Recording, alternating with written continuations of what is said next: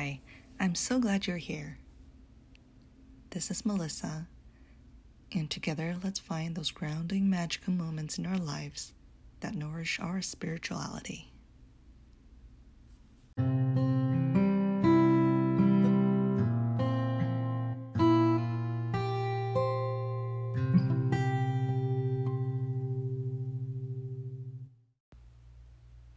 Episode 13 When the Beauty of Nature Can Feed Your Belly.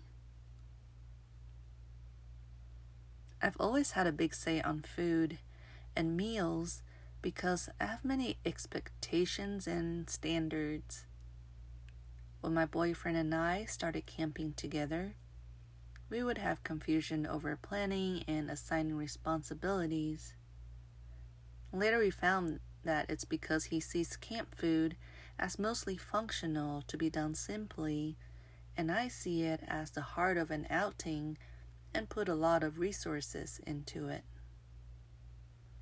Later, a lot recently, I tried a few for a few times, letting go of control, and noticed that the fulfillment of seeing beautiful landscapes, being outdoors, contributes to the fulfillment of my stomach. Who needs fancy meals when you can take in nature? Can this logic be true? I actually I began to wonder if it could be. Food planning matters to me not only because I like eating. For example, when going into nature for hikes or trips, I think it's important that the food gives appropriate energy and nutrients for for the activities while being also appetizing and emotionally satisfying. I would want meats and fats and fibers and liquids. I want to prevent poop issues and sore throats from even happening. Also, I have an entire culture to back me up on food. There's a Chinese saying, eating is as important as the emperor himself. And you see, the standard Chinese meal is three dishes and soup, plus rice, and a lot of hot cooked food and cooked greens, things like that. All the Chinese dishes I love are hot cooked meals. And I think preparing food together is also an important part of it. So I didn't know how to compromise all this for the logistics of bringing such meals outdoors. And going on camping trips with friends in the past, we would bring pots and pans and ingredients to cook real meals. That would be our central group activity. So, separately, later, as I discovered a desire for experience long times in nature, whether it's camping or like a trip, I realized not stressing over the logistics of cooking can really help me achieve um, that experience. Meal planning can take so much out of the peace that I, I think I want. So I tried out the simpler approaches that people people have and my boyfriend tried to supply the real food I like by investing in a cooler so we can bring eggs and milk and meat, things like that. On our trips, we've had homemade or store bought cold food, or peanut butter jelly sandwiches, trail mix, or a combination of grocery that to me are just snacks but gets the fuel and nutrients across. What I found was during during the planning before and when I think back afterwards, the food is rarely a highlight. But at the time of being out there and eating, it's just like what many people say. Nature just make any food more delicious. I didn't need more than what we had. And so I was lucky that in the past month we were going out to the outdoors frequently all these one off experiences and compromises and um, they start accumulating into sort of a lifestyle shift that I noticed. I notice it's become much easier for me to give up my full set of standards and routines. Although I still try to uphold a balanced diet, I definitely have less desire, for example, to go out to nicer restaurants or make more elaborate meals.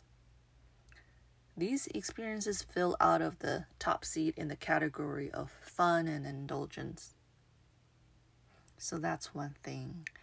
And also, it reminds me of how some people discuss the topic of making offerings to the gods, to nature, to the sacred.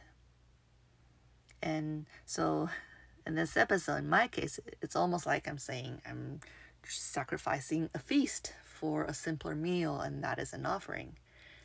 That seems a little ridiculous, but inside there's actually a valuable balance because in the past I complained of not having enough simplicity when I go outdoors.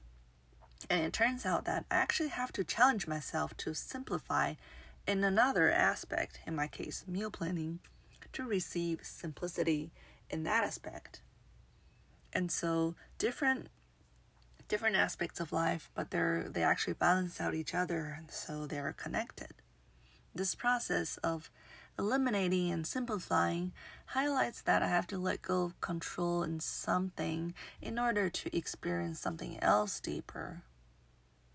It helped bring into focus what I wanted to experience, what I say I want to experience, and that I had to rearrange priorities and where I spent my energy.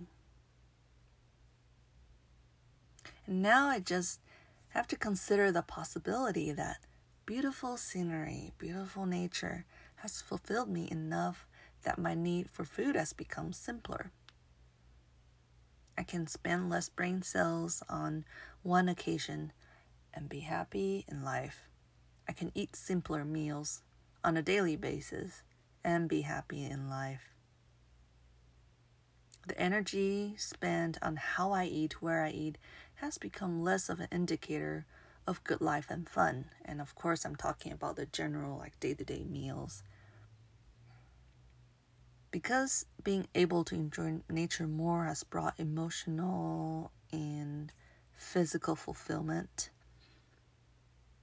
Um, this seems like a balance, logic that feels kind of illogical to me, but the results have spoken for itself that in fact they're striking a balance to make me uh, feel equally fulfilled mm, uh, in my life. It hasn't changed much. And furthermore, what nature spirituality has taught me is that I don't I don't need this shift or this change to be permanent to find value in it. Knowing that this could happen, this could have happened, sorry, I mean this have happened has created a deeper reverence to the sacred for me.